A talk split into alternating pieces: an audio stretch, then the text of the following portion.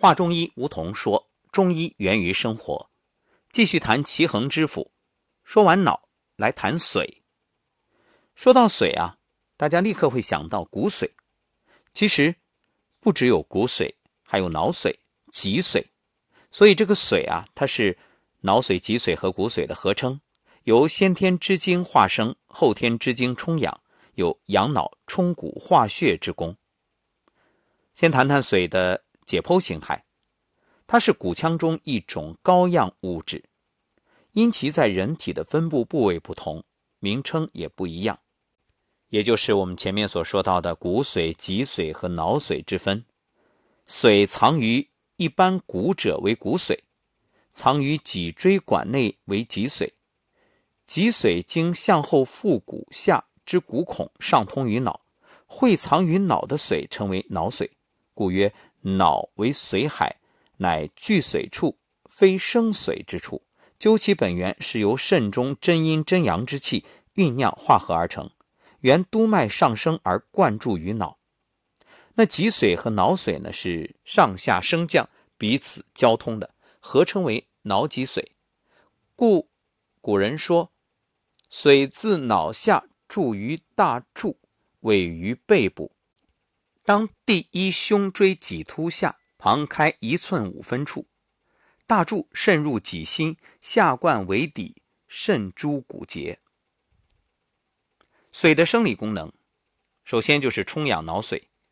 髓以先天之精为主要物质基础，赖后天之精不断充养，分布骨腔之中，由脊髓而上引入脑，成为脑髓。故曰：脑为髓海，诸髓者皆属于脑。脑得髓养，脑髓充盈，脑力充沛，则元神之功旺盛，耳聪目明，体健身强。故曰：内肾之命门为生髓养脑之元气也。其经中之精气上养脑神，经中之柔液同养百害。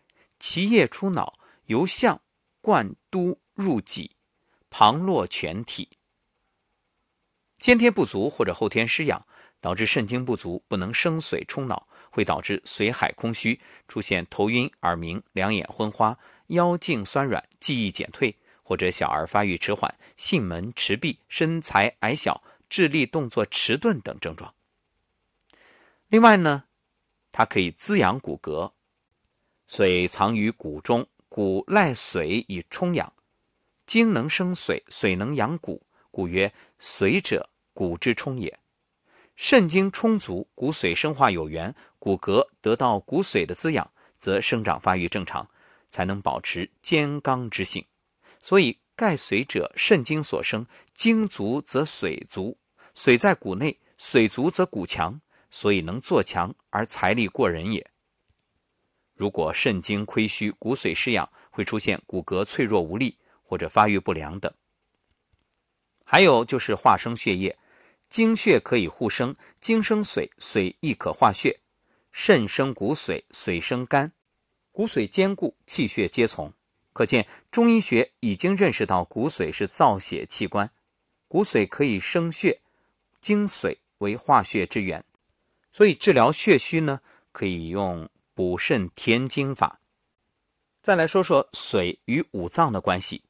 肾主身之骨髓，肾生髓，肾不生则髓不能满，髓由肾精所化生。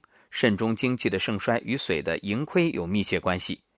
脾胃为后天之本，气血生化之源。